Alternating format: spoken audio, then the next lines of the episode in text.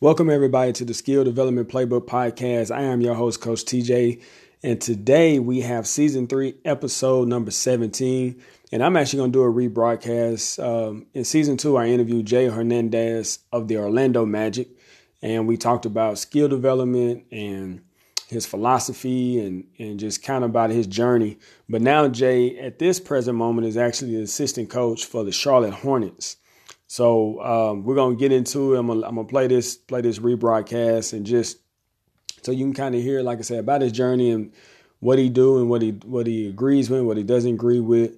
Um, but I think this is really really informative. You're gonna get a chance to learn about some skill development from a from an NBA coach that actually started at the at the local level and then worked his way up to the highest level. So this is the uh, rebroadcast of a of an interview I did with Jay Hernandez of the Charlotte Hornets.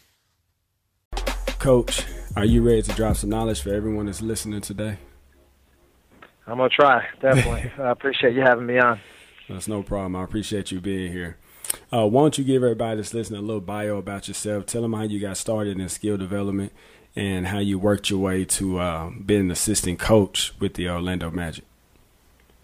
Yeah, I've been um, I've been involved with working with players back since uh, 1998. I was actually playing college basketball at uh, Hofstra University in uh, Long Island, New York, uh, under Coach Jay Wright, uh, who's currently with Villanova now. And uh, we had a good team. You know, had a couple guys that went pro, and I uh, was fortunate while in college um, to start assisting my father, who was actually doing some basketball training um, at a local uh, facility, basketball facility, and at the time, basketball training in New York, you know, really wasn't a thing, and uh, you know, really was something that a lot of people didn't understand at that time. You know, a lot of guys in New York, uh, you know, have that bravado, that cockiness, like, and I'm already nice. What do I need somebody? Mm-hmm. What am I going to pay somebody to trade me for?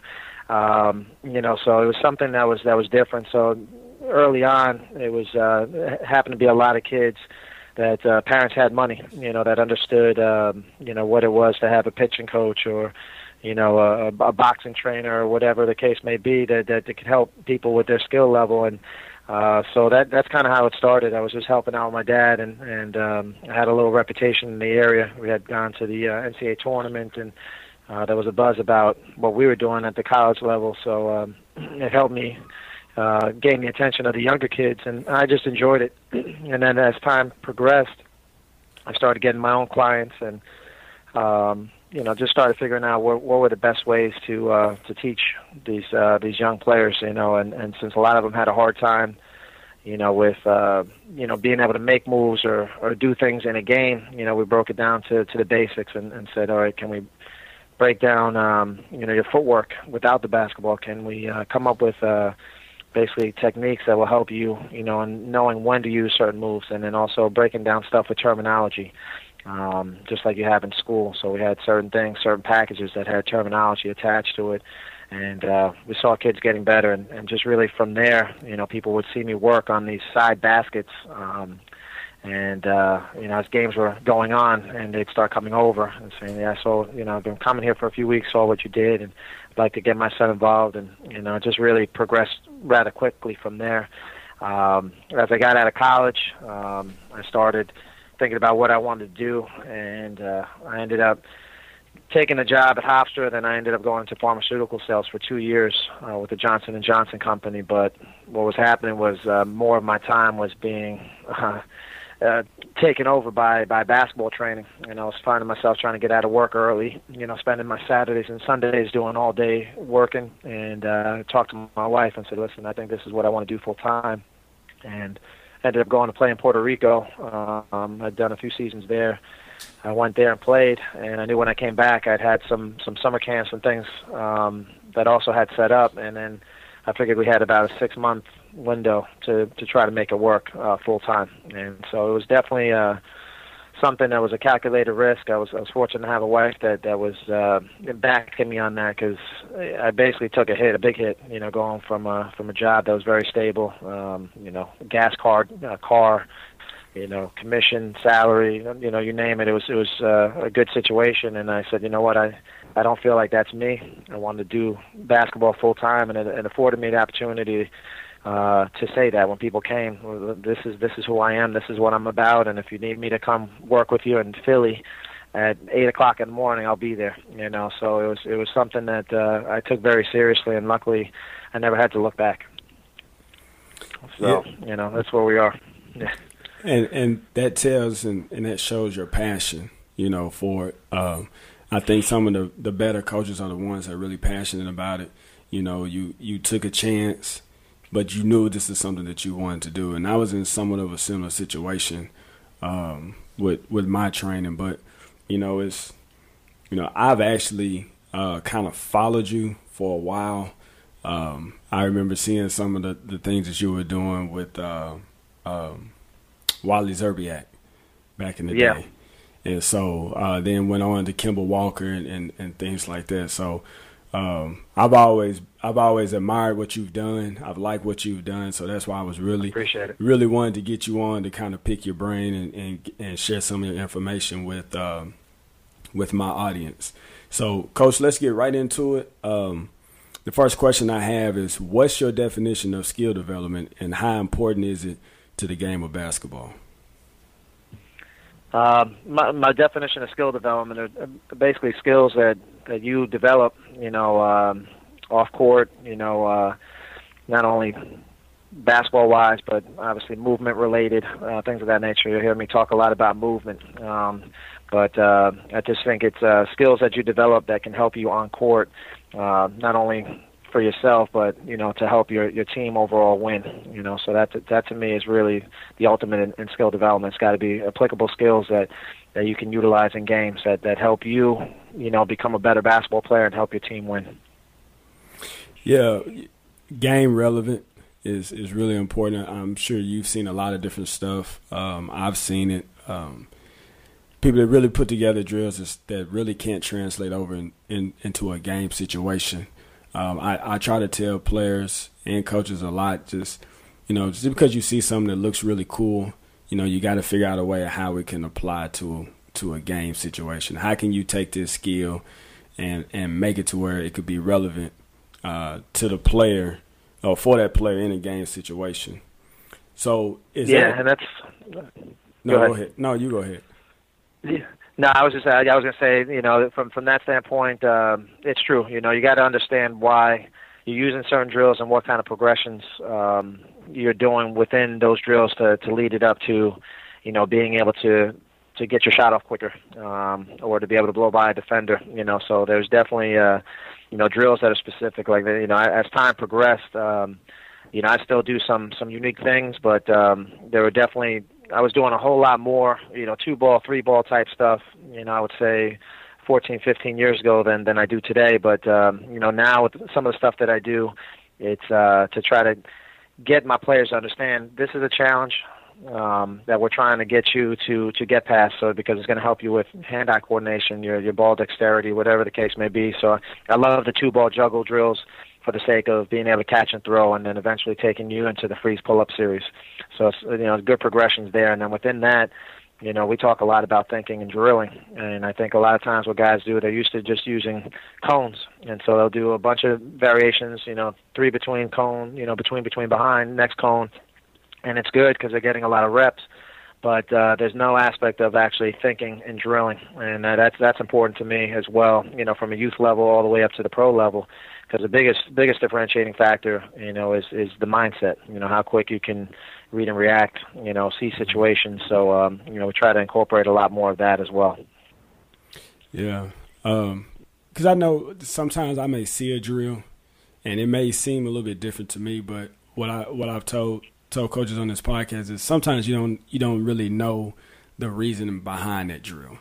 You know, right. um, it's it's easy for, for me to go on YouTube and, and see a drill and say, oh man, this drill is really cool. This is really good. I want to incorporate that drill, but I know that um, from from a from a professional standpoint, especially with like certain players, NBA players, you know, you know that player's skill set. You know exactly what they need to work on. You know exactly what they what areas they need to improve in. So when you're doing a drill, it's specific for that player. And I think a lot of times, you know, coaches will see that and they just want to copy that drill instead of really looking at it and evaluating and saying, okay, I see what this person is doing, but you know, can I actually really use this drill with my bigs or with my point guards or with my wing players? Uh, yeah, without a doubt, and that's the thing. It's um, you make a good point, and it comes down to the drills and also the equipment that you use. It's uh, mm-hmm. uh, you know, it's a lot of times. Uh, you know, I remember when I had my business, um, people would ask me, "Well, this this train over here has the Vertimax, and you don't have the Vertimax." And you know, I, I think the piece of equipment is great, but if somebody's mm-hmm. only coming in to me one time a week, uh, you know, and we're doing an hour, it's supposed to be skill development. I, I'm not putting your kid on a 30-minute Vertimax session, right. uh, and then getting you on a court to do something. You know, it's just to me, right. it's it's defeating the purpose of this skills because the kid can't make a layup, you know, or they yeah. they don't have, you know, the proper technique to get their shot off. So, you know, I would always explain that, like, you know, you're here for a reason. You know, obviously mm-hmm. there's other people that have different pieces of equipment that that's great for them. I'm gonna tell you why I don't have that equipment, and I've always been, um, you know, big on being able to uh, utilize what I can with the time that I have, and that that's important. You know, it's just just because something is cool from a drill standpoint or a piece of equipment standpoint. You know, feel, sometimes you feel like you're being left behind because I'm not doing this or that, but there is something to be said for you know getting kids the uh, the basics of uh, basketball and being able to do certain things. Because if they can't do those, then you know the other stuff serves no purpose for you. You know, it's uh, if you got a 40 inch vertical, um, we get you up to 40 and a half, and you can't make an open jump shot. You know, you might as right. well go do track and field. right. Right. So we see a lot of different things with, with skill development. Uh, some good, some bad. Is there one thing that you would like to change or improve about skill development?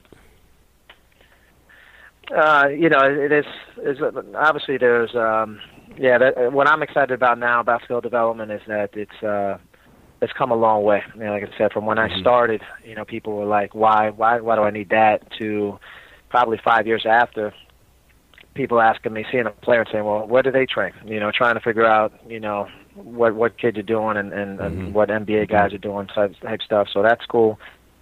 Uh, seeing it at the NBA level, seeing Earl Watson, who uh, obviously played the game, you know, was in uh, the D League and then was uh, player development coach just last year. He got promoted to interim head coach, and now he, now he's taken over. Uh, that's great to see that pathway. It's great to see Kenny Atkinson in Brooklyn, you know, who mm-hmm. was a great player in Europe and um, you know had a great reputation for developing talent and players. And uh, and now he's a head coach. So similar to what we saw with Spoelstra and, and other coaches going through the film room um, and getting their, their recognition that way. I think now player development's getting more of a reputation for guys who know how to relate to players and um, you know can see the game you know from a lot of different different you know avenues, and uh, that's exciting to me because I think for a while there it got to a point where um, at the NBA level it's more of a stepping stone position. Mm-hmm. Uh, kind of a glorified rebounder or holding position for guys to get to you know the coaching ranks and right. uh you know, I think now, you know, me me coming into Orlando a few years back, I was like, all right, I want to expand that role. You know, whatever that role is in Orlando, I want to go in and do some things that are that are different, unique from from my experiences of of uh, running my own business and, and being an entrepreneur for for so many years. Um, so from that standpoint, it's great. Um, you know, I would say from a, a skill development standpoint, I think what we're talking about is like guys just um, you know kind of going on social media and just showing the same thing mm-hmm. uh, over and over again and and copying it. And then the other thing is with that is uh, in the coaching ranks, what what's done all the time is there's there's credit for for certain things. So if you see certain right. things. You know, you kind of say, hey, you know, I got this from Coach K. You know, and people are okay saying that. I got this from Coach Wright, or whatever the case may be. You know, so there's certain I think unique things that that have come up over the years. I think that's one thing where, from a training standpoint, I think it's it's good to say, hey, I, I've got this drill from from such and such, and you know uh, this is you know what it does, or this is uh, you know how it helps you improve, which is great.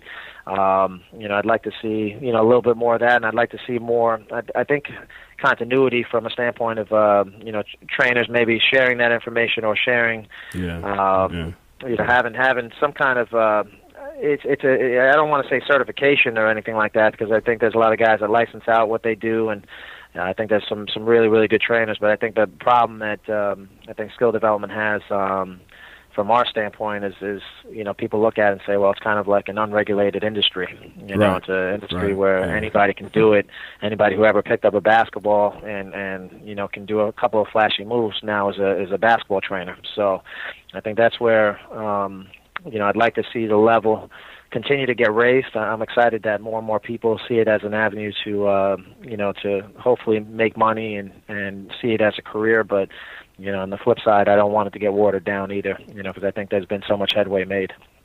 Yeah, and the and the comment you made about the about the certification is is you you hear that a lot because there's so many people like you say if you play basketball if you, even if it's just through middle school and you you know a couple of moves you can throw up a cheap website and make some flyers and next thing you know you're you're doing basketball training. Um, so it would be nice to be able to have something. Um, you know, I, and I guess that had to come from from somebody that's way smarter than I am to figure that out.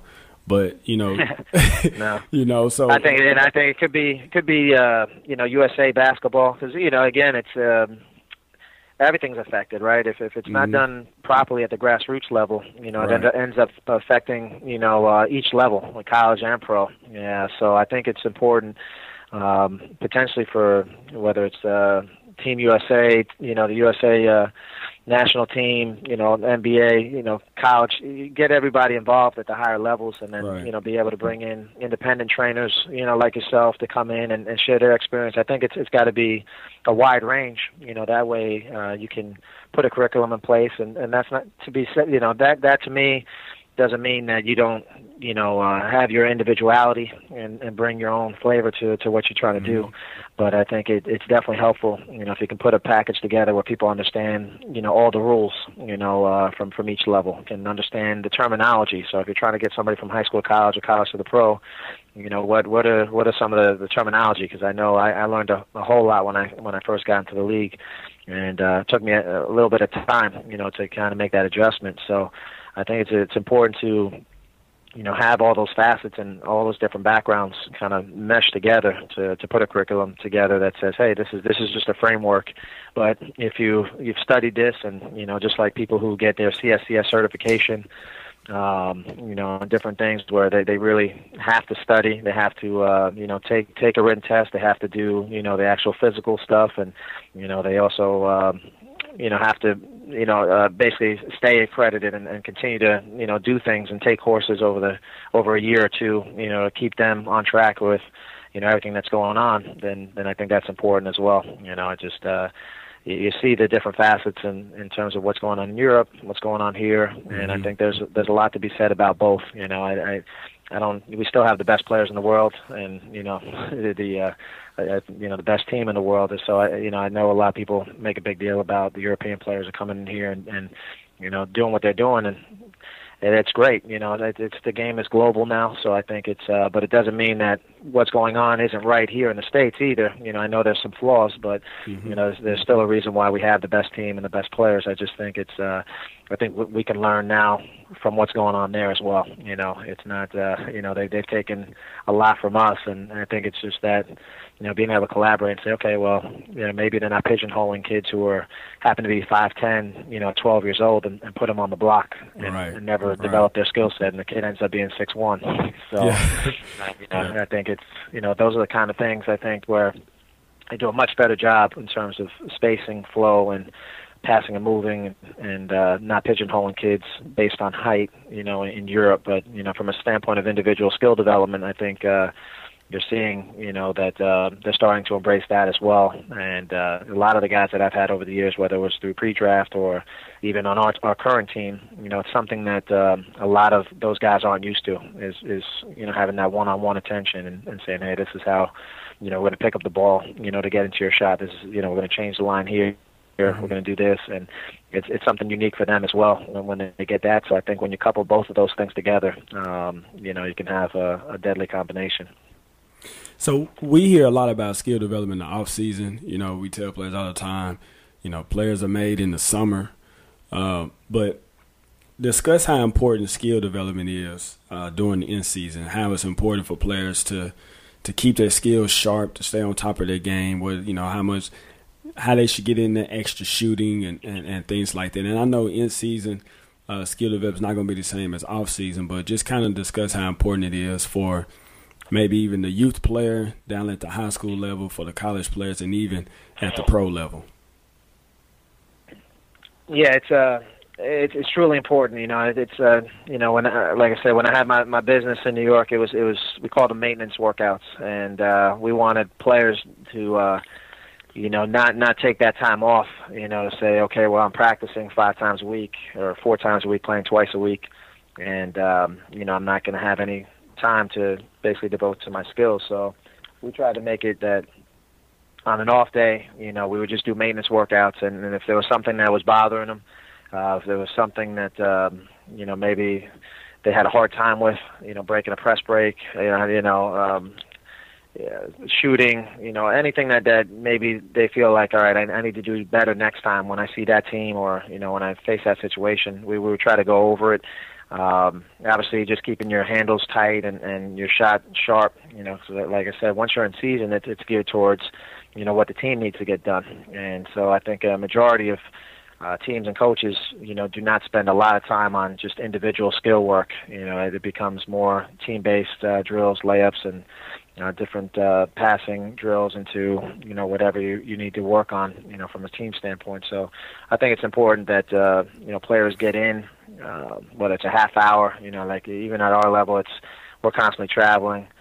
Um, you know, there's a lot of games, and, and we, when we're practicing, so we, we try to get guys into a routine of, of coming in, you know, half hour before, uh, practice starts to get whatever they want to get in. You know, whether it's just back to the basket stuff, uh, free throws, you know, different things like that. And we, we obviously have access to the guys a little bit more, mm-hmm. but uh, we just try to figure out where guys are, you know, in terms of how they're feeling, and um, you know, some areas that we can focus on. And it's not just you know on court. It's you know obviously being able to watch film with guys you know, break down some of that stuff and say, hey, here, you know, take a look at these last, you know, five clips, you know, of the game where you are, you know, where your spacing is, things like that that can help them, you know, in terms of overall skill development. I think that's that's part of it as well. You know, so we said on the off court stuff is important for them, you know, to look at and to understand, you know, what you know, what what what might arise for for them coming into the next situation, how they're going to guard the pick and roll.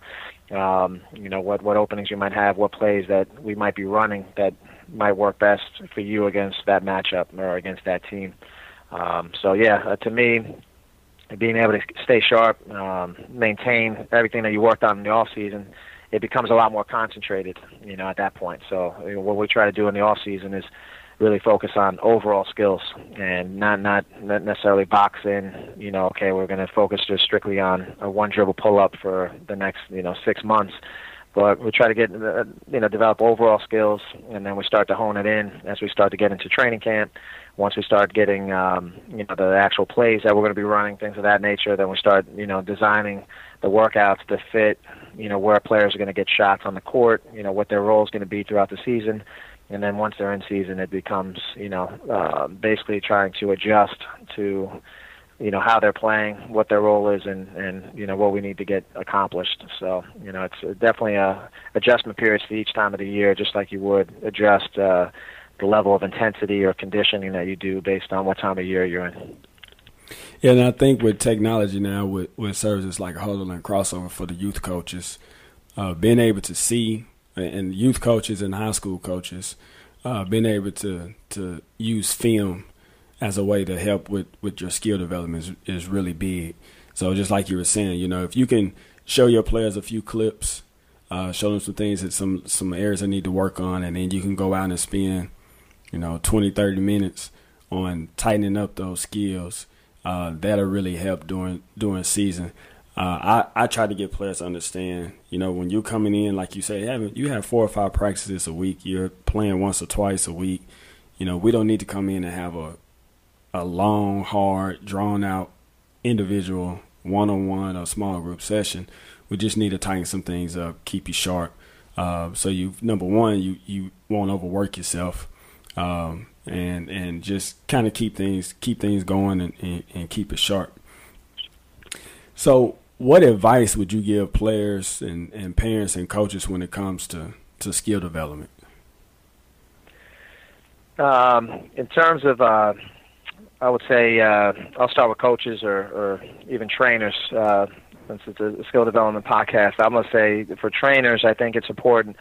One of the major things that uh, from each level would be to to see if you can have some kind of level of communication with with coaches that actually dictate playing time.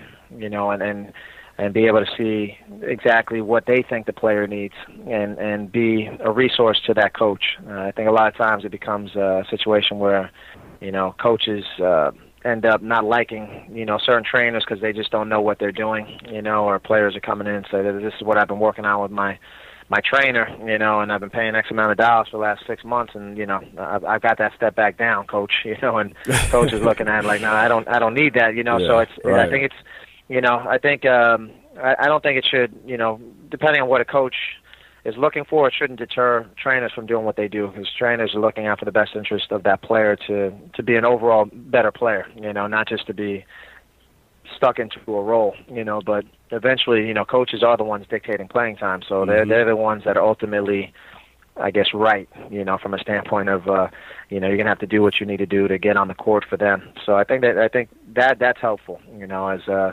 as I got uh, as I started getting more and more players, I was able to, you know, start talking to guys in the NBA about what they wanted to see from their players over the summer if they were working out with me, and you know, I think that was uh, just helpful for me, you know, to develop relationships, and then it was helpful for me to to see what they were thinking about, and I could have a, a good conversation with that that player. And say, okay, well, coach is looking, you know, for these things. Let's let's start to incorporate these one or two things throughout these workouts, and then we're going to continue to develop in these areas as well. You know, and uh, I think when you have the those lines of communication open, I think it just helps everybody. Um, you know, from parents, I would say, you know, just you know, let let the kid enjoy themselves. If they're enjoying training and they want to go to train, I would say spend your money. Um, you know, and then let them let them let the trainers do their job. I think that relationship that a trainer and a player can build is is really special, and uh, I think it should be a, an area where a player feels comfortable, you know, being honest with the trainer uh, feels comfortable making mistakes without having mom or dad sit there, you know, and barking from the sideline. Mm-hmm. Uh, so I think, you know, I think that's a a big thing, and I think even with my daughter who who plays now, um, you know, I've I've been ultra laid back with her. I think from what I've seen over the years, um, because I just didn't want to be that parent that that forced their kid to do anything. I wanted mm-hmm. them if they were going to decide to do something, it has to be 100%. I don't care what it is. Uh, so I think it's important for for parents to, you know, once they they have that trust that okay, this is somebody that I'm going to invest in, you know, for for my kid and um, and then let them do their job. So I think that that's very important, you know, and it goes for for everything. And I think once parents figure that out, I think you're going to see, uh, you know, players blossom that much more. I think they can reach optimal potential, you know, when when that's the case. Um, and then from from a player standpoint, I think it's important for them to to put it all together. Like I said, to to be able to, it's hard to, but to be able to self-assess uh, situations, you know, where they are um, from a standpoint of, you know, their team playing wise, AAU, high school um, what they're trying to accomplish and and you know if their work is matching up with you know the goals that they have in mind. You know I think uh, a lot a lot of people would always a lot of players would always say well I want to go here. And uh, you know uh, I would say okay well you're going into your junior year. Have you had any conversations or calls you know from anybody at the low D1 mid major D1 and no I haven't you know, have you had anything from D2? Nope. Any D3? Yeah, I've talked to three or four coaches. You know, so I think players need to understand where they are in that scope. You know, just because you know you think you can play somewhere doesn't mean that that's that's what's going to happen. So true. I think true. being able to assess. Um, I always tell our players because we had some outstanding players that just weren't being recruited who I felt were low D1 or, or felt that were a D- Division two player that weren't getting the looks, and I was trying to help them out, help them out. But you know, uh, I always tell them it's not about uh, the level of play, it's a level player. You know, and I've played, yeah. you know, some of the best players I've played against or played with happen to be Division three All Americans who, in my mind, would have been fine playing, you know, at any level. Um, but just it's just a numbers game, and sometimes guys, you know, they develop later in life or mature. So I think um, it's important for people to understand, players to understand that, you know, and then not take it, um, you know, to to to a point where you know, they're looking at you like, well, I thought you thought I was, you know, going to be a Division two or Division one player and get a scholarship, and you know, I may believe that, but you know, it's it's what's happening out there when you're playing, you know, and, and what certain people are seeing. So I think it's important for players to be able to assess where they are, um, you know, and, and decide is this something that I want to continue to do, and if it is, I can't just work out with TJ once a week and think that's enough, you know, because it's really the time that you take on your own, you know, and, and, and say, okay, I learned this this week. I want to keep applying that because it's very easy to see uh, when you do something within a minute, players can fig- figure out the pattern and they start to get better. Mm-hmm. All right, so if you take that one minute and you you do that over the ne- course of the next week on your own, then a week later you should be a lot better at that drill. But if you're coming back and, and then you look the same, then you know that that kid just doesn't have you know what it takes to really get to the highest level right. because they're they're just not investing their own time. They don't have that passion, you know, to to get better on their own, and that, that's that goes for everything. You know, if you're going to get vocal lessons and you're not singing in the shower or you're not you know creating your own music then mm-hmm. you know how passionate are you really about it so i think that's that's important for players to understand too is like all right let me let me look in the mirror and say okay am i doing everything that i need to do to get to that level and if you're not working out on your own on top of you know going to your trainer on top of you know figuring out what what coach wants and, and knowing the plays inside and out um, really studying the game, then you're you're going to fall short of whatever that goal is for yourself. So um, I think that's that's really important for for players uh, at every level. You know, to be able to look at it and, and say, okay, am I preparing myself? Am I uh, diligent in what I'm doing? You know, to have the uh, not only skill sets but overall the attributes. You know, because uh, you know, again, I, I talk about my daughter. She's five five.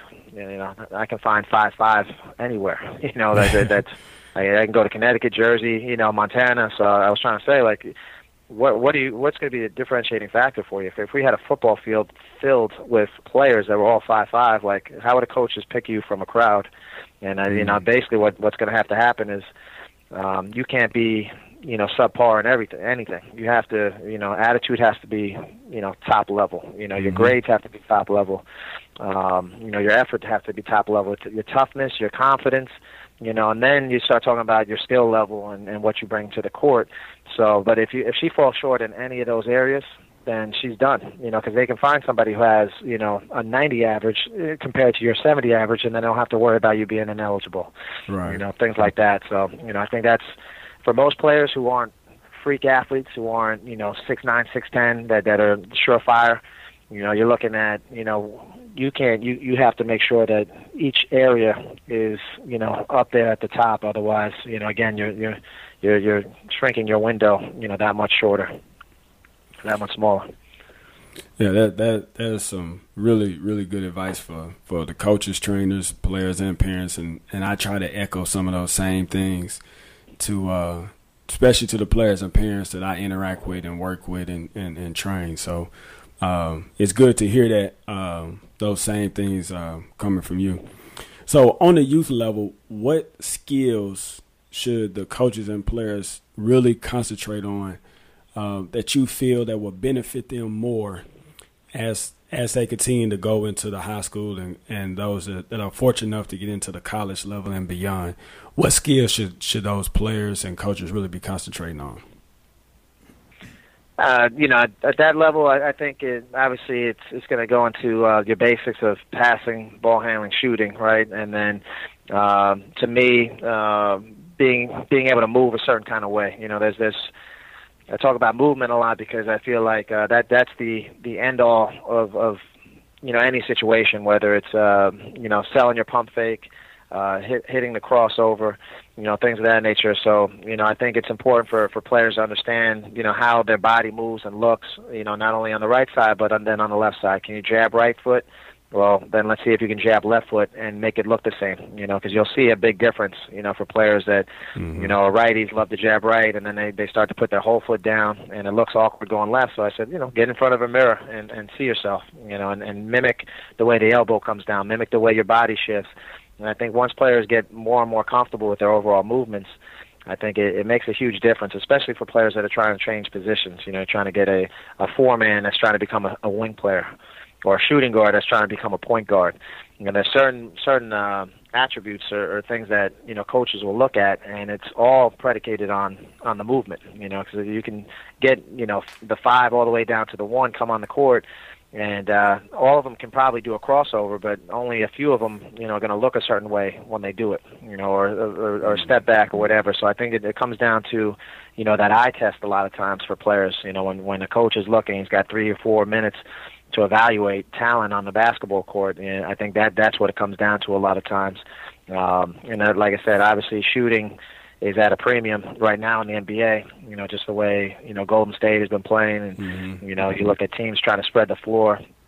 I think it's uh you know super valuable if you if you can knock down a shot. You know, I don't care if it's off the dribble, uh, catch and shoot. You know, just being able to to you know, get to the free throw line and make your free throws. Um, you know, that's just a, a valuable asset these days. And so I think uh, players, you know, once they they keep developing their overall skill sets, I think they have to look at it and say, okay, what where do I see myself um, at the next level? How do I fit um, a specific role for my high school team? Uh, or my middle school team, you know, what what are they lacking in, and can can I serve that? And then once you decide, all right, I can serve that, then you can branch out and expand your game even more because now you're on the basketball court. You know, now you're able to, you know, be put in situations where you can show some of the other things you've been working on. But, you know, what people I got to understand is like if if I go on, you know, San Antonio Spurs, I, I've got to be able to figure out, okay, well, they've got guys here that that score. They've got guys here that that could defend this, that, and third. I've got to figure out what are they deficient in, or where where's my strength lie that that can help me at least garner mm-hmm. a few minutes, and then develop my my repertoire from there. And I think that's what a guy like Kawhi Leonard's done so well. You know, he came in the league and he was more of a, a defensive guy, right? And obviously the two-time yeah. defensive player of the year. But you know, now he's he's a legitimate threat. You know, pretty much everywhere. You know, and people didn't know he could he could shoot the way he does, you know, and I know we have Chad Forcier here now who did a tremendous job with him, you know, getting his three point shot you know, at, at a really high clip, and uh, he was one of the best percentage guys in the league last year. So it's just you see guys that are able to each year, you know, add one thing or two things to their repertoire, and I think that's important for players, um, you know, to to figure out. Uh, the other thing is just to figure out how to get to your spots. You know, where where is you know your your spot in the court that you like to make shots, and then what what drills are you doing, and what what skill sets, you know, what what moves can get you to that spot, you know, so that even if the other team knows, uh, uh, TJ likes to go, you know, right hand dribble pull up, they still can't stop it, you know. And so to me, that's that's a true definition of greatness is, uh, you know, knowing what somebody's strength is and preparing mm-hmm. to stop it, and you still can't. right. So you know, I think once you know once once guys figure that out, you know, and they're actually. uh okay with that. You know, I, I always tell my players, I said, if you if you can get ten righty layups in a game, and get yourself 20 points and do it. You know, and right. once they stop right. it, then you can then you can give them something else. But you know, I think too many times today, you know, players will make one one move that's pretty basic, and then they go to something completely different. You know, just out of the blue. You know, I, I'm always a big proponent of, you know, just go at them with that same series until they stop it, and then mm-hmm. from there you can hit them with a counter move, and then you know all the progressions and all the different counter moves that you have set up through your training will be there for you. You know, without you having to think about it, it's going to be there. But I think that's the biggest difference between uh, players, uh, the majority of them who telegraph what they're going to do, and the better ones that actually choreograph what they're going to do. You know, they they say, okay, I've got these in my bag, and they kind of have they're still thinking steps ahead uh, but they're not going to go to those until you know you stop the initial, and so I think that that's huge for for young players to figure out. It's like, hey, I don't need all these different moves yet. You know, I'm going to show it when I when I need to, and then if I can score 25, 26 points um, on the most basic of plays, then at the end of the day, that's that's exciting to look at in the box score. You know, just because you hit uh, you know, 360 layup and you ended up with six points, you know, in a game. you know, again, that doesn't look exciting on the box score, but some players are happy with that. You know, they had that one highlight clip, but at the end of the day, that's not going to get you to where you want to go. Yeah, yeah. Um, I I think sometimes I, I see a lot of players, especially younger players, they they try to do the Euro step all the time. Mm-hmm um, and that's one of the moves I think that, that sometimes players try to overuse. They try to have that that that flash or, or that, that highlight move, like you said, when they can just very easily just lay the ball up on the right side or the left side. But they want to come right. down and make that move to make it look good when they're actually making the move or or making the shot more difficult because they're not making the correct read. It's just they're just coming down yeah. and just wanting to make that make that move. So yeah, I, I see that a lot with uh, with a lot of young players. Um, Coach, I got one more question for you. Yep. And if you can just kind of let the coaches and, and the players know what is the mindset of the NBA players that you work with that's on the Magic when it comes to skill development. How serious do they take it? Um, kind of high intense are the players when, when they're doing it? Um, how important it is to them? Um, just kind of give them a little insight on on how the players uh, take skill development at the NBA level. Yeah, I think uh, nowadays uh, the NBA is getting younger and younger, and so I think a lot of the uh, the players that are coming in, you know, have already established training habits. You know, working with specific trainers. Um, you know, so again, that's part of uh, the mindset now of a, of a player. Now is that their expectation is that they should be training, or they're going to be behind the eight ball. So. Uh, that that to me is exciting, you know, and and that gives me an opportunity now, especially before when I was working with players, I was just watching games, hoping that that, that one player did well. Uh, now, I'm fortunate enough to be a coach, and you know whatever training that I do, I, I needed to translate over again to them playing well, but for the team to overall, you know, have that success, and and it's cool to be a part of the competitive side of things now as well, so I can you know tie in the player development with the coaching. And to me, it's been the best of both worlds. You know, it's been a good change for me. But uh, I think these guys like I said, they're they're into it. Um, just like anything else, you know, you've got a lot of different personalities. Um, so I think it's important to understand, you know, what guys, you know, are looking to focus on, what motivates them. You know, those are uh, usually uh, two of the questions, you know, I have, you know, and and and what what their overall goal is for the upcoming season. And um, and then from there, you know, try to uh, devise a plan, you know, and a program based on, you know, what they want to work on because I think that's important. I think it's a, it's very important to collaborate, especially you know with the the NBA guys and and I even I even used to do it with with the younger players to let them know that their input is important and uh, you know say okay I'm going to give you what you want.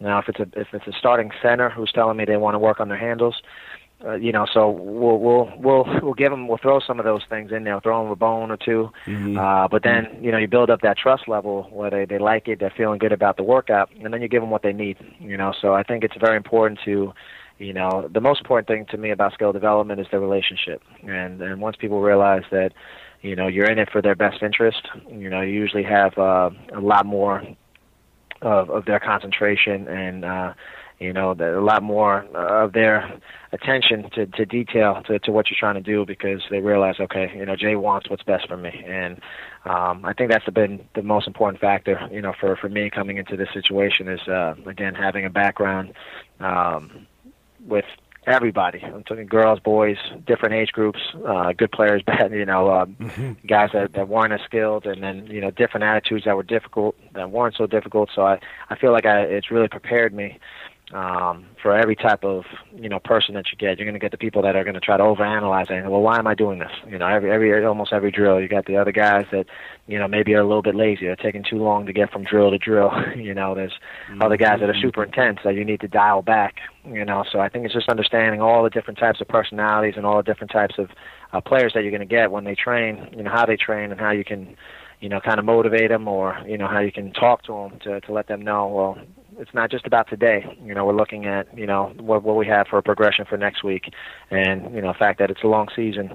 You know, these are the, the areas that that we need to to hit, and this is the progression that I put together for you, so that you're reaching your full potential. You know, by the time training camp hits and by the time the season hits. So, um, you know, so I, again from from what I've seen and the the the guys that are around the league that are that are doing player development and the coaches that are working with the players, it's um it's super valuable, you know, because now from a management standpoint, they're looking at it saying, you know, these guys are getting better. They're they're guys that we can, you know, see do big things for our team. And then down the line, you know, they they they, they got value because now if a guy can can be traded, you know, for something else that that we might need, you know, that that adds value, you know. So I think um, you know, our position in the in the NBA has has definitely been elevated based on you know the the youth movement of younger and younger guys coming in and um, you know having to you know develop them quickly, not only from a standpoint of skill development, uh, individual skill development, but overall how that incorporates into the team concept. So uh, it's exciting. Like I said, it's exciting times for you know for skill development. It's exciting times for skill development. You know at the younger levels because basically you know but th- that foundation is going to be set and you know those guys that are really trying to uh, from a training standpoint, get to the next level, whether that, that's trying to get to college or, or to the pros. I think it's important to um, let your body of work speak for itself, and that that comes down from from the way the guys are trained and and what they're doing. And I know that's that was something that I didn't talk about before in the intro, but that that's what helped me, you know, get to this level was, uh, you know, being able to work with a number of guys through our pre-draft process um, that were coming into Orlando, you know, because there was a, a number of years here that there was uh, you know, they had multiple lottery picks, and they would ask one of the major questions they ask is, you know, so where are you spending your time? You know, who are you working with? And you know, my name kept coming up, and you know, fortunately for me, Tobias Harris was already here, and um, you know, it was just one of those things that just like one thing led to another, and you know, that that's that to me is is what I what I'm kind of you know very appreciative of, about, and uh, I feel blessed is you know that I was put in, in a good situation. And I always say when you do things the right way, it takes longer to succeed, but it lasts longer when you do. And mm. I think a lot of players, you know, a lot of players and coaches, um, they try to short the process. And you know, like from my standpoint, it, it's hard for me to give advice necessarily on.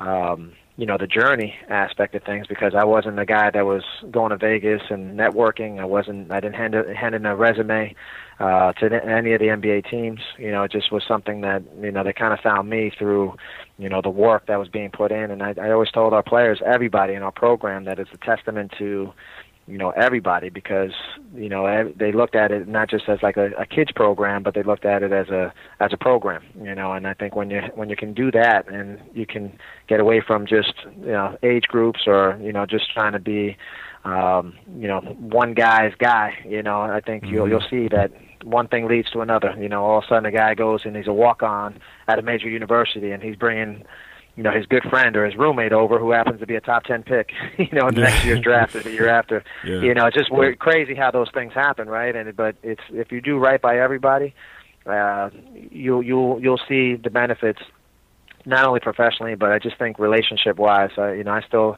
stay in constant contact with all of my players. I mean, I get text messages and, and, and just people hitting me up a lot about not only basketball, but can I use you as a reference for this or that?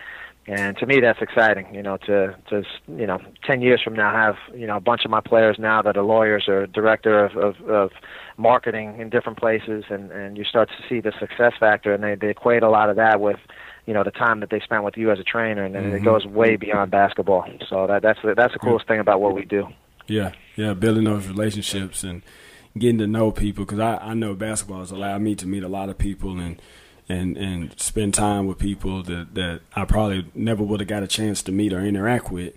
Um, right. But, you know, it's it's it's a wonderful thing. Um, uh, Mark Adams, which is a trainer out of North Carolina, he's he he's always yeah. talking about how the ball has magic and it can take yeah. you different places and you can meet different people and build relationships. And so it's it's a wonderful thing. I, I love what i do and, and, and just from talking with you and i know this is something that you love and, and passionate about. And when you have trainers like that that's really passionate about it and doing things the right way it just it, it makes the game so much so much so much better so much more fun. So um, yeah. I appreciate you, you I appreciate nah, you said that. You know, the the fun part is no. That, I'm sorry about that, but the, the fun no, part to me is is it's got to be it's got to be grade A number one. You know, yeah. I think uh, yeah. I think a lot of times when people are training and, and everything is so serious all the time, that mm-hmm. uh, you lose that aspect of it. And that's the one thing that even you know a couple years now into the NBA, I still you know try to pinch myself. I try to say, you know what, this is how good do you have it? It's, this is really cool. you know, right, to right. come into the arena every day, go see games, and and you know how many people would die to be like courtside to go get to watch some of the best players in the world. And I think you know that's the aspect that um, most people end up getting jaded over the course of time. And you know sometimes you need a reminder or a refresher, but. Uh, for for trainers and players, you know, I think it's it's very important for them to to have that fun, to have that interaction, and enjoy the process. Yeah, yeah, enjoying the process. Well, Coach, man, I really, really appreciate you coming on here and, and sharing a lot of your uh, knowledge that you gave us, and um, you know, and, and, giving us your time because I know time is real valuable, and I know that you guys uh, have a busy summer, um, and and you got a lot of things that you could be doing. So to take a little bit of your time to to to share some of your expertise is, is uh, means a lot, and we we we truly appreciate it. Uh, so, like I said, I appreciate it. So if uh, you know, if there's anybody out there that want to follow you on social media or interact with you on social yep. media, uh, where can they find you at? Yeah, um, they can find me. It's uh, at Rep Your Work. So uh, R E P Your Work, Rep Your Work um, on Twitter or Instagram, and you know on there, you know usually I try to put uh, a couple of things, you know, here and there about not only my life, you know, because I think it's important to be balanced. So it's not all basketball. You know, I know a lot of some trainers, you know, that they put basketball every day. I like to mix it up and, um, you know, kind of share my overall experience of some of the places that we're at um, you know, times that I've had, and then you know, incorporate a couple of drills, you know, in there as well, you know, for people to have, and just little nuggets for them to take with them and, and challenge themselves and have some fun with. So, um, yeah, if anybody that's out there that's looking to, you know, see what it's like and and what what what I have going here, um, they could definitely follow me on on, on Twitter or Instagram. That'd be great. Well, that was it. That was the interview that I did with Coach Jay Hernandez of the Charlotte Hornets. At the time when I interviewed him, he was the assistant coach for the Orlando Magic and just been able to take some time out to to visit with me and, and share some really great information and give some great knowledge and some insight of kind of what he does and his philosophy is very, very valuable. So I hope everybody that was listening got some good notes. I know this episode's a little bit longer than then I, I typically try to keep it. Um, but hey, I think it was worth it. But before I let y'all go, I just want to remind y'all be sure to follow me on social media on Twitter and Instagram. My handle is at NBNBBall. On LinkedIn and Snapchat is Coach TJ Jones. On Facebook, if you're interested in, in uh, liking my Facebook Facebook page, it's NBN Basketball. Also on YouTube, uh, I have some some video and some different content on YouTube. Um, be sure to search nothing but net b-ball on YouTube. It's nothing but net b-ball. Also, my website nbnbball.com. That's nbnbball.com. All of my podcast episodes are on my website, and what I've actually done is um, when you go to my homepage, when you when you type in nbnbball.com, my um, podcast page is now my home page. So when you click on it, all of my podcast episodes are right there. Um, so the latest episode, of course, is going to be at the top left. Uh, you can click on it, or you can just go through and see any of the interviews I've done in the past, any of the episodes you might have missed. So be sure to go to my to my website, and you can uh, uh, hear all of my podcasts I've done. Um, and speaking of my podcast, be sure to subscribe, subscribe, subscribe to our show, and just share it with the people in your circle of influence. Uh, but also, I really, really, really, really appreciate a five star review on iTunes. That's where more people can hear about the show. Um, but we can also be found on on Stitcher, Google Podcasts, and Spotify. And as more people starting to listen, I appreciate that. I appreciate y'all um, sharing on on on uh, Twitter, um, you know, retweeting some tweets that I have because um, I want more and more people to know about the show and listen to it. And um, so I appreciate it. And also one one last thing before you go, um, make sure to check out my latest blog. Um, my latest blog is five tips on how to persevere. Five tips on how to persevere. So when you go to my website, it's available at my website, nbnbball.com. Um, just click on where it says skill development playbook at the top of the page and then select blog. And once you select blog, it'll be the first blog entry at the top left of the page. So go to nbnbball.com, select skill development playbook, select blog, and then, then my latest blog would be at the top left corner, and that's five tips on how to persevere. Well, I appreciate y'all, and until next time, thank you. God bless. Welcome, everybody, to the Skill Development Playbook Podcast. I am your host, Coach TJ. This is season three, episode number 18. And today we're going to talk about seven shots every player should master. That's seven shots every player should master. Um, when I'm working with players and we talk about shooting, I always share with them these seven shots that I feel like they need to master. Um, so typically when I'm working with a kid, I always ask them what is the most fun part of basketball. And for the majority of the answers I get, they say shooting. And every once in a while, I get some different things. Some players like dribbling, some like uh, passing. And the ones that really can't play offense, they typically say defense is their is the is the part that they enjoy the most. Um, but most people that play basketball, most kids that participate, they love to, they like to shoot the ball. Um, but it also depends on their confidence. But anyway, a lot of times when I ask kids what is the most fun part of basketball, they tell me shooting. And then I follow that up with a question and say, okay, well, what if you are 0 for 10 from the field? Or if you shoot eight or nine times and you only make one shot, I say, is, is shooting still fun? And then they look at me and they say, oh, well, I guess the most fun part is making shots. And that is. Um, everybody can shoot, but really for it to for you to really enjoy it has you have to be able to make some shots. So to me the most fun part and what I try to get them to understand the most fun part is making shots a lot of players love Steph Curry and Klay Thompson and Draymond Green and Damian Lillard and players like that that can, you know, really put the ball in the basket. And they wouldn't like those players if they couldn't shoot, if they couldn't make shots, I should say. So to me, the most fun part of playing basketball is making shots. So um, I say that to say that I try to tell players you want to be a consistently good shooter a consistently good shooter. And in order to do that, it takes two things. Number one, you have to have proper form and technique. And I won't get into what exactly is proper form technique. I'm not going to get into how your feet are supposed to be, whether it's square to the rim or at an angle, or if you're supposed to jump straight up, straight down, or sway. And all these different people have different techniques and philosophies. Um, won't get into all that. But I do know you have to have proper form and technique and you have to get in reps, reps upon reps upon reps.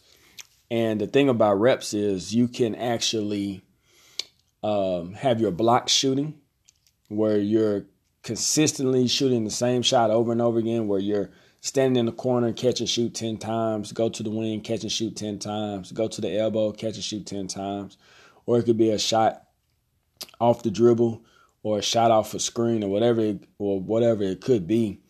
Um, and you're just doing that same technique over and over again. So, you know, and you're going to see some improvement, but that doesn't that doesn't guarantee that it's going to transfer over to a game, which is something else I could talk about, but we won't get into that today either. Um, so I just know that you got to have good form and technique, and you got to have in you got to get in the reps. You got to put in the time to be a consistently good shooter. And when I say consistently good shooter, what I mean by that is if I asked a, a player of mine can to come in on any given day and shoot 10 shots from the elbow or the wing or the corner, can you consistently make six or seven shots? Okay.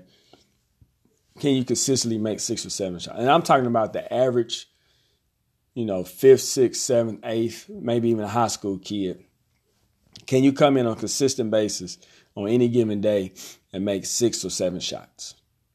Okay. And I think if you do that, then you're you, you're a consistently good shooter. And uh, but then also at the same time, those seven shots that you make out of ten, and and that's out of ten, not just shooting till you make seven, but out of ten, um, can you consistently make that shot when you're open in a game?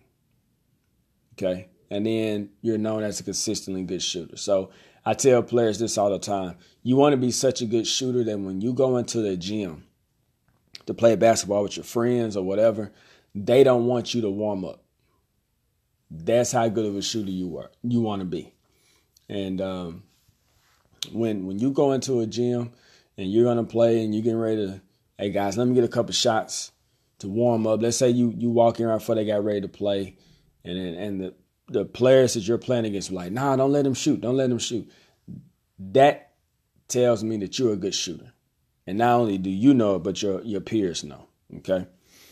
All right, so let's get into it. I'm not gonna I'm not gonna keep y'all long. We're gonna try to make this thing short. But let's get right into it. These are seven shots every player should master. And I will say this one more thing before I really get into this. Um, the game of basketball has really changed over the last 20 to 25 years. Um, over the holiday break, over the Thanksgiving break, uh, I got a chance to catch up with a um, a friend of mine from from high school. We played high school ball together, and we were just talking about how the game has changed so much. How bigs are now asked to handle the ball more and shoot more shots from the perimeter, and um, you know it's more positionless. And we kind of have a a little bit of a different thought process or philosophy on today's game. He's a bit more old school than I am. Um, I enjoy today's game. I'm, I'm, accepting it a little bit more, uh, but he's a little bit more, little, little bit more old school. There's nothing wrong with that, and and that's the thing. Basketball can be played in so many different different ways. Um, but I know that some of these shots that I'm going to talk about today, uh, you wouldn't dare have a big do 25 years ago. But now in today's game, you can have guards and bigs work on the same skills. Uh, you know, of course, there are going to be some things that a big is going to be be required to do a little bit more of than your guards.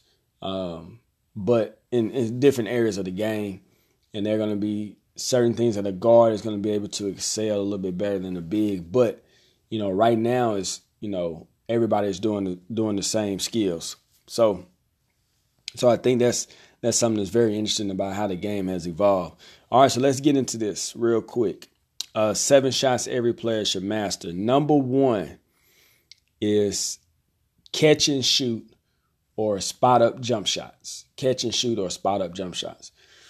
Okay, now I heard something very interesting, and I I can't tell. I'm not trying to take credit for this. I, I'm not sure exactly where I heard it, I believe it was on another podcast, and they were talking about how so many NBA players they they they uh, some of the role players they get a lot of their shots off of spot ups.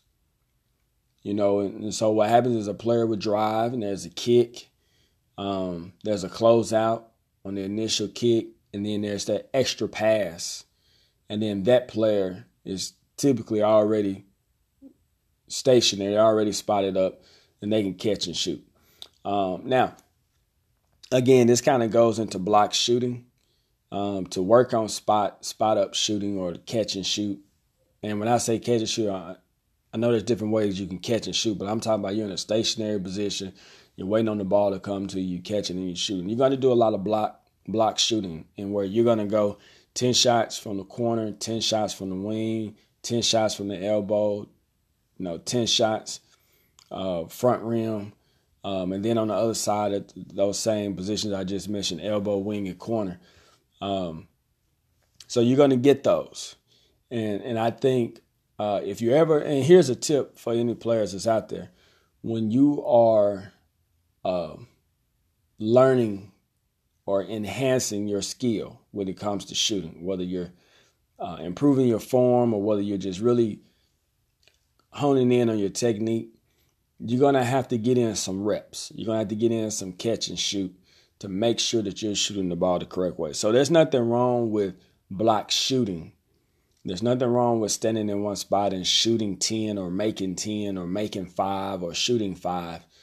Um, just know you don't want to do that too much all the time. That's not the only way that you want to shoot. And I have a lot of kids that I that I work with that come to me and, and I could tell right away how they how they work on shooting because it's usually stand in one spot, somebody throws it to them, and then they shoot. They don't do any other kind of shooting.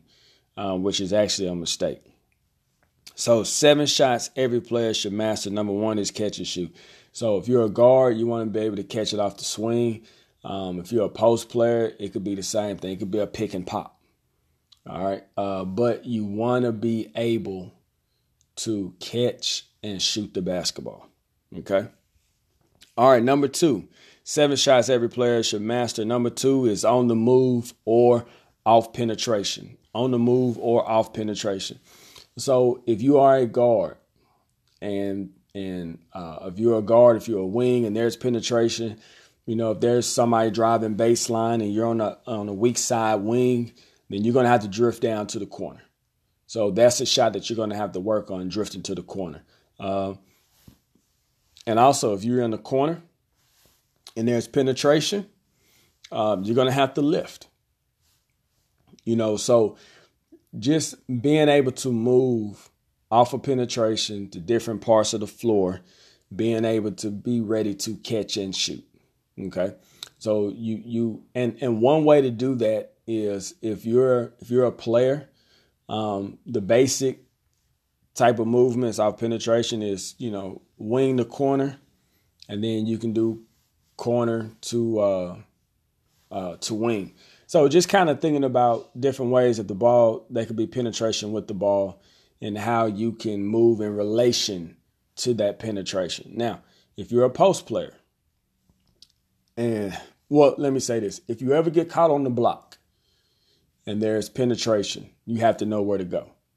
So I don't. I, I said post player, but it's not just for post players. So if you're on the block for whatever reason, uh, and there's penetration middle, then you know you need to flatten out to the short corner. If you're on the block and there's penetration baseline, you know you can come up, you can make an eye cut up to the elbow, or you could go front rim. Okay, just kind of depends on, you know, the person that's down there, their ability, their skill. Uh, but but you have to know where to move on penetration. Now the reason why I say it's not just for post players, is because if a guard penetrates, if I penetrate um, to the middle of the floor, okay, and I pass it out to the to the wing opposite to the weak side wing, and I continue my cut. Let's say I end up right around the block area, and there's penetration. If there's another penetration off the closeout, I got to know where to relocate. I can't just occupy that space because of spacing. Um, uh, I could I could clog up the spacing and and and then we can have some extra defenders that we don't need there. So we have to know where to relocate. So it's not just for post players when it's penetration. As a as a as a guard, when you drive and you kick, you're gonna have to know where to exit. Okay. All right. So seven shots every player should master. Number one is catch and shoot. Number two is on the move. Number three is out of transition. Teams are getting it. They're playing faster if you look at the NBA and the pace of the game, as many points teams are scoring now, these guys are getting it and going. Um, you're seeing it more in college too. Uh, when a team score, they're not throwing the ball to the point guard, and the point guard is, you know, quote unquote, walking it up the court. These guys are getting it out and they're going quick and they're and they're really playing at a high pace and they're really playing playing quickly, a lot quicker. So if you are a big, if you are a wing, or if you are a ball handler, you have to be able to shoot out of transition. Running the floor wide, getting to your spots, catching and shooting. Um, if you're a big, get into your spot. So it's a lot of different things that you can do out of transition, but you want to be able to shoot the basketball off of this. And and if you're in high school, middle school, college, or any level, uh, think about your your secondary fast break. Where could you get your shots? What type of actions do you perform? And then you can work on those out of transition.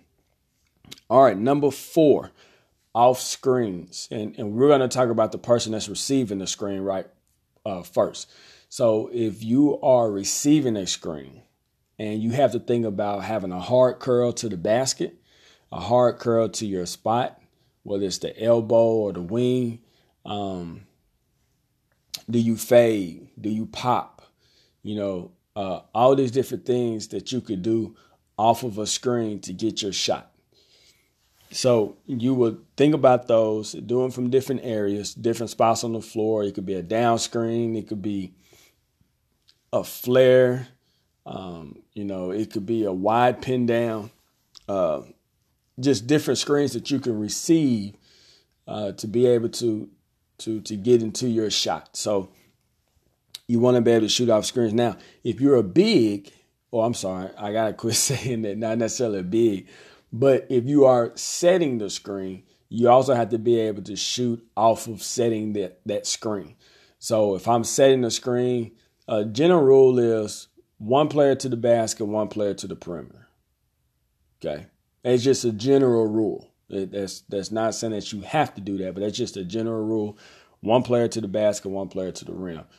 I'm sorry, one player to the to the basket or rim, one player to the perimeter. So if I'm setting a wide pin down, and uh, that player comes off, and and they go hard to the wing or to the elbow or, or wherever they're going, I want to go now to the basket. Okay. Typically, that's what you that's what something you want to think about. It doesn't mean you have to.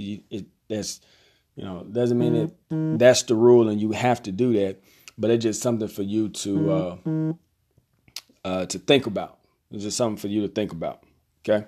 Um, but that's all going to come down to um, what it is that your coach wants you to do. But uh, being able to do that and understand that will help you. Okay. All right, seven shots every player should master. Number one, catch and shoot. Number two, on the move. Number three, transition. Number four, off of screens. Number five is off the dribble. Everybody should be able to shoot off the dribble nowadays. Everybody. Okay. Um, and when I say off the dribble, typically first thing that comes to mind is somebody somebody thinks, oh, you gotta be able to come down, go in and out, cross, double behind the back, step back, hezzy, cross over into a pull up. No, that's not what I'm talking about.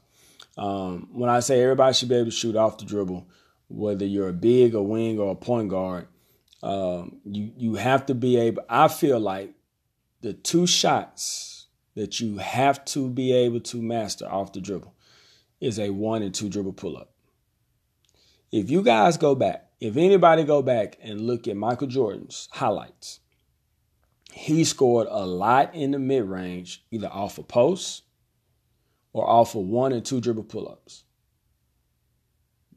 That's what he did. A lot of them. Yeah, I was watching, I was on Instagram the other day and, and um, I followed this account. I think it's called Old School B Ball or Old School Basketball, and it shows a lot of old highlights of different players back from the 90s. And um, they were showing they were showing MJ. They showed a couple clips of MJ and uh, a player was guarding him. He had it when he got ready to attack. Hard two dribbles to the right, pull up, bucket. Uh, MJ will go hard two dribbles to the left, pull up, bucket. And Kobe did the same thing. You know, Kobe copied MJ's game. Uh, but, you know, there's nothing wrong with that. uh, but you know, one hard, one hard dribble, two hard dribbles, pull up. I think that's a, that's something that you that you have to master, even if you are a big. You know, you you pick, you pop, the guard throws it back to you. There's a hard closeout. You're gonna have to be able to take a one or two dribble pull up. And nowadays, that one dribble pull up can be a sidestep for a three pointer, but you have to be able to get some type of sep- separation off of a closeout to where you can get into your shot. Okay, so off the dribble, and and again, off the dribble may be coming off a screen, running through the catch, taking one dribble, pulling up shoot. It doesn't mean you have to make all these different dribble moves, these fancy moves, to get your shot off. Okay, but you you want to be able to shoot off the dribble. All right, number six, seven shots every player should master. Number six, in the lane or at the rim. If you're a guard, you have to be able to finish in the lane off of one foot or off of two feet and over a big or over a rotational defender. So you have to be able to attack. You have to be able to get into the lane. You're going to have to be able to finish in traffic over bigger defenders. Um, and you're going to be able to, you have to be able to finish at different speeds. I was telling a, a, a guy this just last night, just yesterday, was at the gym. We was we were working on some stuff, and he was doing some one on one, and um, he never changed. And that's something I've been he's been struggling with is changing speeds. You know, he he feels like everything has to be 100 miles an hour. But anyway, he get into the lane and he wouldn't score at different different speeds, different pace. He wouldn't change up his pace, and he would miss some of his shots. So I, I you know, you, as a guard, especially a smaller guard, you have to be able to finish at the rim at different pace and different speeds. If you're a big um, or a wing, sometimes you got to finish above the rim. You know, uh, can you take it up strong and, and dunk it on a player or two? You know, uh, can you get to the rim and play through contact? So you have to be able to finish at the rim or in the lane. Um, and I know that's not a particular shot, I guess you can say a jump shot, but when you're in the lane, you want to be able to finish. Okay. And then the last one, number seven, is free throws. Free throws. I typically believe as a point guard, you want to shoot. I, I, I like for my point guards to shoot 80% or above. Um, you know, at, at that point, I think if you're shooting 80%, you're really confident in your abilities. Um, you know, you're going to have the ball a lot. It's going to be late in the game. You're going to make some decisions. Uh, excuse me. And so you want to shoot at a high clip to keep the other team from wanting to foul you. But then at the same time, you want to be able to keep that ball so you can go to the line and make free throws. But you want to be able to make your free throws. You want to make them at a high percentage. Um, you know, it, it, and that's the easy way to, to get your points up. you know, if we want to talk about scoring average. But um, being able to make make free throws. Now, these seven shots that I just gave you, you can some of these shots can go together. Okay, so you may combine two or three of these shots in a drill. So, for example, you may say, okay, I'm gonna work on transition shooting. So it may be where you sprint from half court to the wing, catch and shoot a three. But then the next time you may start at half court and you may sprint to the wing underneath the basket, pause for a second, and then come off of a a stagger, simulate a stagger screen for a catch and shoot three. Then the next time you may do the same thing, but when, when you come off the stagger, you may catch it and get into a one dribble pull up. Then the next time you may do the same thing, but this time instead of shooting a one dribble pull up, you may take two dribbles, get into the lane, and finish with some type of shot at the rim. So you can you can change these up. You can integrate them, you know, different skills or different shots into a different uh, different type of drill. Um, so, you know, it's just it's it's a lot of different things that you can do with these seven, but I think these are the seven that you need. Okay. Now, these shots can be inside the three point line or they can be outside the three point line. And it just depends on what you want to do and what it is that you're trying to accomplish. But again, let's go over these one more time. Seven shots every player should master. Number one is catch and shoot. Number two, on the move. Number three is out of transition. Number four is off screens. Number five is off the dribble. Number six is in the lane or at the rim. And number seven is free throws. So that is it. So before I let you guys go, let me mention a few things to you. Number one, social media. Be sure to follow me on Twitter and Instagram. My uh, handle is at NBNBball. And on and on Twitter, um, I really try to give out some really good information. Um, you know, and, and not all of it is mine. I feel like, you know, since I'm in the skill development, uh, you know, I I'm not afraid to share and and give from other great coaches or or some great information that I see. So I really try to put out some really good info. So be sure to follow me on Twitter and I love engaging in conversation about basketball. So that's a great, great way to do that with me. So I'm always looking to chat and talk and discuss different things um, on basketball, specifically with skill development. So y'all be sure to follow me on Twitter or Instagram at NBNB Ball. I'm also on LinkedIn and chat, uh, Snapchat. Uh, it's Coach TJ Jones. On YouTube, y'all be sure to follow me on YouTube. It's nothing but net b ball. My YouTube page is nothing but net b-ball. Also, uh, this podcast can be heard on Apple, Apple Podcasts, Google Podcast, Stitcher, and a lot of other uh, platforms. So I need y'all to be sure to subscribe, subscribe, subscribe, subscribe. And also, if you're on Apple Podcasts, please give me a five star rating and leave me a review. Um, I really want to get this this podcast out to as many ears as possible. Um, I, I've been looking at my stats. I'm slowly starting to grow, so I appreciate it. Um, if you listen to the to the episode and you like it, you know, put it out there. You know, share it through whatever social media platform that you have. Let people know that you're listening. Um, if you have questions, uh, the best way to contact me is through email. If you have a specific question, something that's going to need a lot of feedback, email me at coach At NBNBball. Coach TJ at NBNBball. Um, you know, and you can send me a message or send me an email and I get back to you. And if it's just, you know, something real short and quick, you know, if you're on one of the social media platforms, be sure to uh, go ahead and send me a DM on on those platforms. So that is it for today. Uh, I appreciate everybody for listening. You know, there are a lot of different you know, podcasts. And, and, as far as I know, again, this is the only podcast you can listen to on skill development. Only podcast you can listen to on skill development. So I appreciate y'all taking the time to listen. And until next week, God bless.